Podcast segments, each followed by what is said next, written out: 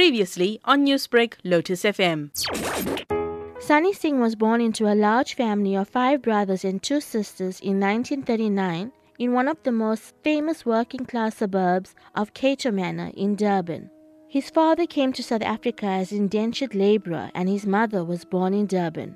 As a very young man, he threw himself into political organization.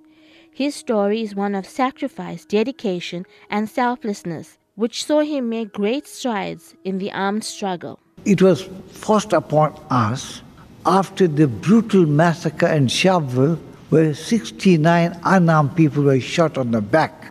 But then that became a turning point in our history. So that led Mandela to come to Natal to meet Luthuli with the Indian Congress leadership. At that meeting, it was decided that the only way out to deal with the enemy was to armed struggle. So it was no accident when the call was made by the ANC, the call was made by Mandela and the leadership around here to join the armed struggle, and I was a willing horse. And I don't regret that even the 10 years in prison, because I feel that I'm a liberated person. I feel I'm a full human being today because of that.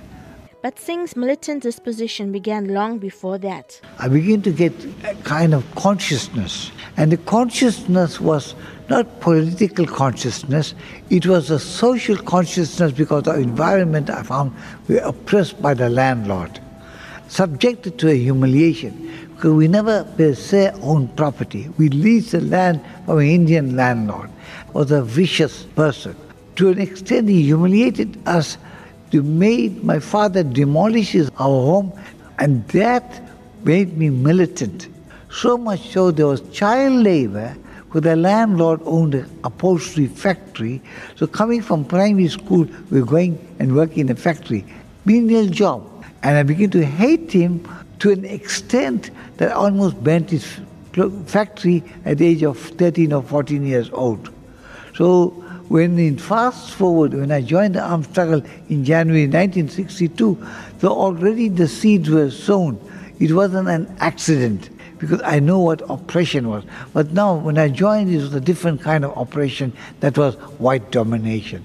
Like most struggle veterans, Singh's participation in the armed struggle was not one without great sacrifice and loss. His came at an early age, and while his loss may not have been politically motivated, it did teach him the importance of non racism. He was a bus driver, and his culture also of that aggression infected me and my father too, was an aggressive guy, more my father. And on top of that, I learned non-racialism from my late brother. His girlfriend at that stage was an African. 49, Agnes, I remember her name, was a nurse at McCord Hospital. But he was poisoned to death by the landlord of my brother's girlfriend. So that was the process of transforming during his time underground, Singh was tasked to look for certain targets, such as railway lines and government buildings. In all, he was involved in four major MK operations, which saw him arrested and detained at Robben Island. We unit about four of us. We carried out a spate of actions. So, I, 7th of August 1963, I was detained. And then October 63, 19 of us were brought to trial. And end of February 1964, 18 of us were sentenced. Five of us received 10 years, so it was 10 years on the island. While in prison, Singh continued to defy the law and became an essential component in helping to keep hope alive to the prisoners through news. The first years were difficult. First of all, you cut off from society. You're allowed one letter in six months, 500 words. One letter, a visit in six months, no contact visits. But before my arrest, I didn't complete my matric, so I wrote for matric. But what happened, several times I was punished in prison because I was in charge of collecting and collating news and smuggling to the leadership, Mandela. So you write them in toilet paper because the whole night the uh, lights are on. So should lie on my belly and write and cover my head. And after that, the paper or whatever go with a bucket, soak it, pulp, and then flush it, a toilet. And then we had later our people working in the kitchen smuggle it, you put it in a plastic packet, soak it down the hot steaming porridge with a mark on the drum. Then we had two shoemakers Francis and Zalosa. Mandela section, is to break their shoes, sabotage shoes. So the communists stitch up the shoes, repair, and then again, it's somewhere they can't check normal shoes. Meanwhile, it's between the soul and whatever. News. You deny a political prisoner news, you can do without food for a week. You don't do without news. Cannot for one day. It's more than food. He wants to know what happening in the world. So that's food for thought, food for survival. After 10 long years on Robben Island, Singh was released into a still political turbulent South Africa. While engaged in overt community work, he began looking for potential members to recruit into the underground structure to the armed struggle.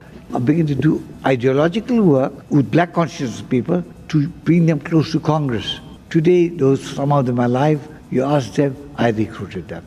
In 1976, the ANC ordered Singh into exile in Mozambique. From Maputo, he was sent to Angola for training and from there to East Germany. Returning to Mozambique, Singh was appointed a member of MK's Natal Command structure, based in Maputo with former President Jacob Zuma as the chair of the command. He was also the ANC chief representative in the Netherlands, which was a very important part of the international campaign to isolate apartheid. Although Sunny Singh is now retired, he is still concerned about the social economic conditions of many communities. He is currently a volunteer at South Africa in the Making, a project of the Monty Naicker Foundation based at the Moses Mabhida Stadium in Durban. I learned humanity from my mother. Non-racial was my brother. We had a rice paddy. My father was a rice grower. And we had a helper, Charlie, African worker. My mother said, right, tea, take the... I poured the tea in Pecos jam tin. My mother scolded me, said, never do that again. In a normal enamel mug, pour the tea. Right? That's when I learned humanity from my mother. That was one of the most inspiring things that made me what I am today, besides the politics.